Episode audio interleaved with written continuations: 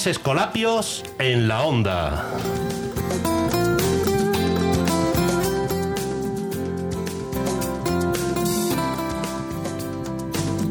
El podcast del Colegio Escolapio Genil de Granada. Un proyecto de radio en la escuela donde hablamos y escuchamos para aprender.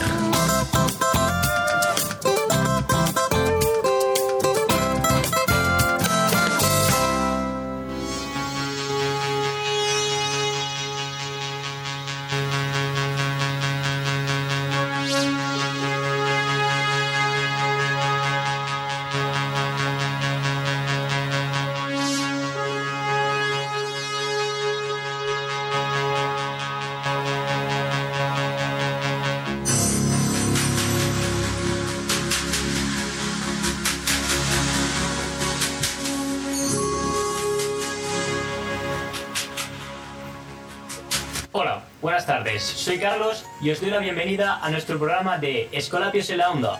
Hoy vamos a presentar nuestra experiencia en la orientación deportiva, en el área de educación física. Para ello tenemos en la mesa a los siguientes locutores. Buenas tardes, yo soy Ángela, alumna de primero de la ESO. Hola chicos y chicas, me llamo Julián, alumno también de primero de ESO. Hola, soy Marina, alumna de primero de la ESO. Buenas tardes a todos, yo soy Laura, compañera de Marina, de primero B de la ESO. Hola, buenas tardes, yo también soy Laura, pero alumna de primero de bachillerato A. Encantada de estar aquí esta tarde.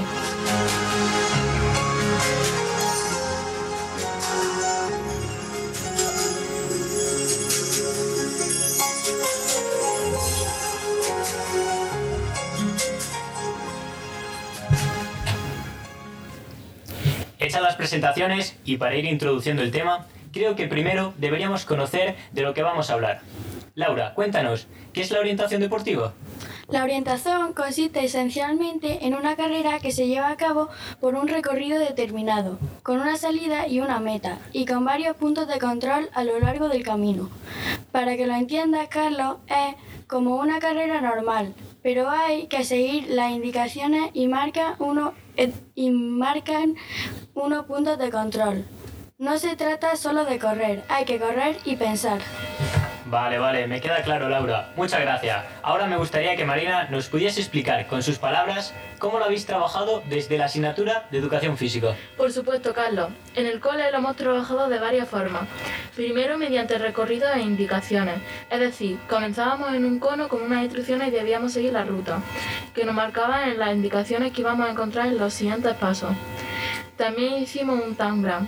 Para aquellos que no lo sepan, consistió en poner líneas de una pista de- polideportiva, conos con letras, conos con letras. Las letras se ponían debajo para que no fuesen visibles, visibles. Y nosotros llevábamos un mapa con recorridos para las líneas y teníamos que marcar algunos puntos de control, poniendo las letras del cono correspondiente. Por último, usando mapas con poca paliza y por equipo, y finalmente con un mapa con mucha paliza, el último tenía un total de 10 balizas y era contrarreloj. En esta prueba mi compañera Laura y yo conseguimos muy buenos resultados. Muchas gracias, Marina. Y a ti, Ángela, si te preguntasen, ¿cuál sería la utilidad de la orientación deportiva en tu vida? ¿Qué responderías? Creo que puede ayudar a orientarme cuando vaya a otros lugares, a saber qué ponen los mapas cuando los lea, es decir, a interpretarlos. También he conocido que es una leyenda. ¿Sabéis lo que es? Ese cuadro que sale en todos los mapas y que nos traduce las figuras que contiene. Ah, y a no perder el norte. Vale, Ángela. Julián, para terminar con esta primera parte, ¿qué te parece si nos comentas el aspecto que te haya gustado o los que más te hayan gustado de esta unidad? Pues me parece bien, Carlos. Pero la, ver- la verdad es que en esta unidad ha sido muy divertida y organizada. No sabría decirte qué parte ha sido la que más me ha gustado. Pero como tengo que elegir el aspecto que más me ha so- ha, ha sobresaltado, es la parte de cómo puedes orientarte mediante la naturaleza y los medios cotidianos. A través de los tocones de árboles puedes saber dónde te sitúas. Cuando están más juntos es el norte y al estar más separados es el sur. Otra cosa que me ha emocionado es que siguiendo una serie de instrucciones en balizas con ayuda de tu mapa, realizas un recorrido. Esta sería mi opinión. Con esto cerramos el bloque. Gracias por preguntarme, Carlos.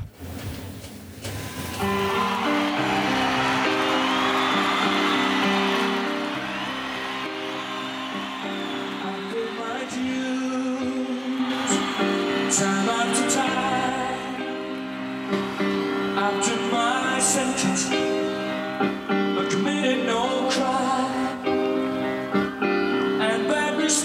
Jackson.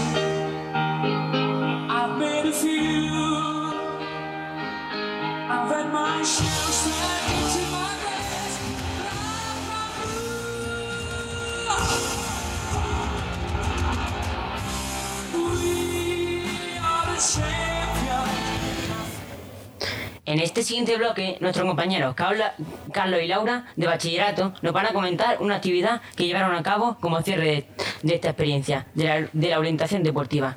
Cuéntanos, Laura, ¿cómo, cómo afrontaste la tarea de dibujar usando una app deportiva? Bueno, al principio me resultó bastante difícil encuadrar la figura con las calles de mi zona y aparte pensar qué figura podía encajar mejor. Pero finalmente lo conseguí y me puse mano a la obra. La idea de tener que dibujar algo usando un GPS mientras yo me movía sin poder controlar el dibujo directamente me resultó complicado, pero con planificación fue más sencillo. Carlos, ¿qué fue lo primero que se te pasó por la cabeza al escucharlo? Bueno, yo creo que una sorpresa por parte de todos. Este año no hemos podido hacer ninguna actividad diferente relacionada con el deporte, excepto esta. Además, es una forma increíble de fomentar la actividad física. Nuestra compañera Laura ha sido la ganadora de la Art EF, nombre de esta actividad, con su dibujo de un submarino con un total de 4,89 sobre 5 puntos totales. ¿Qué se siente al ser la mejor artista de arte en movimiento? Pues muy contenta de haber participado en esta actividad y poder haber experimentado algo nuevo, que ha tenido su recompensa. Y vosotros, como alumnos mayores, ¿cuál creéis que hoy puede ser la utilidad de la orientación deportiva en vuestras vidas? Bueno, pues tener una mayor capacidad de control de nuestro entorno desde un punto de vista espacial, ubicarnos más fácilmente y evitar desorientarnos en rutas o zonas que desconozcamos.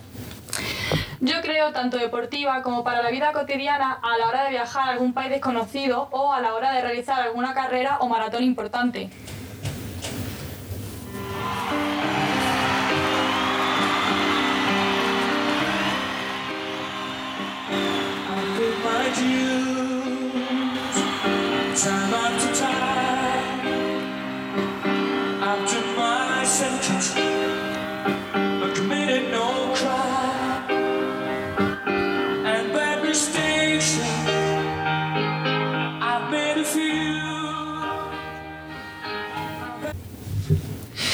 Buenas tardes a todos aquellos que nos están escuchando hoy. Mi nombre es Adrián y soy profesor de educación física y hemos llevado a cabo esta unidad de orientación junto con estos alumnos que han estado acompañándonos esta tarde y, todos sus compañeros y compañeras.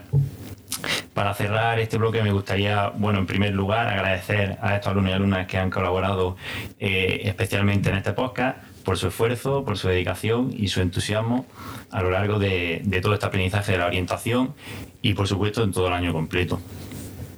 A nivel personal ha sido una experiencia maravillosa poder abrir el mundo de la orientación a mi alumnado, ver cómo descubrían cosas nuevas y esa cara de descubrimiento e ilusión.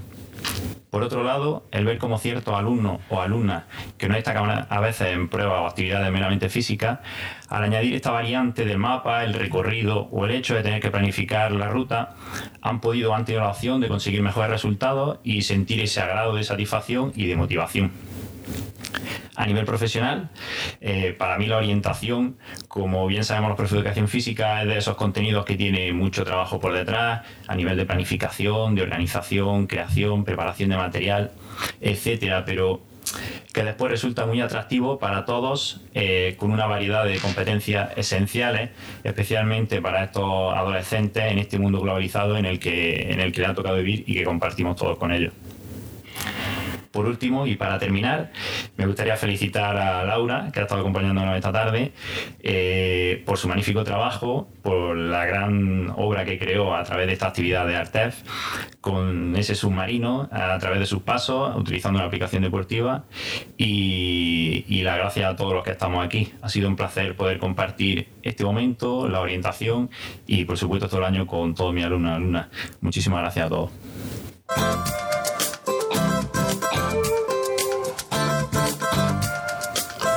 Bueno, pues hasta aquí este nuevo podcast de Escolapios en la Onda.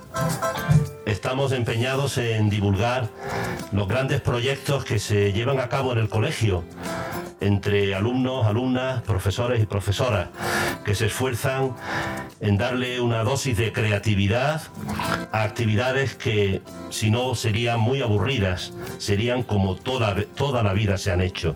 Así que, igual que el otro día, en el último podcast, los pequeñitos de primero presentaron su proyecto de animales, estos alumnos de secundaria y de bachillerato nos han presentado con mucha ilusión este trabajo de educación física centrado en la orientación.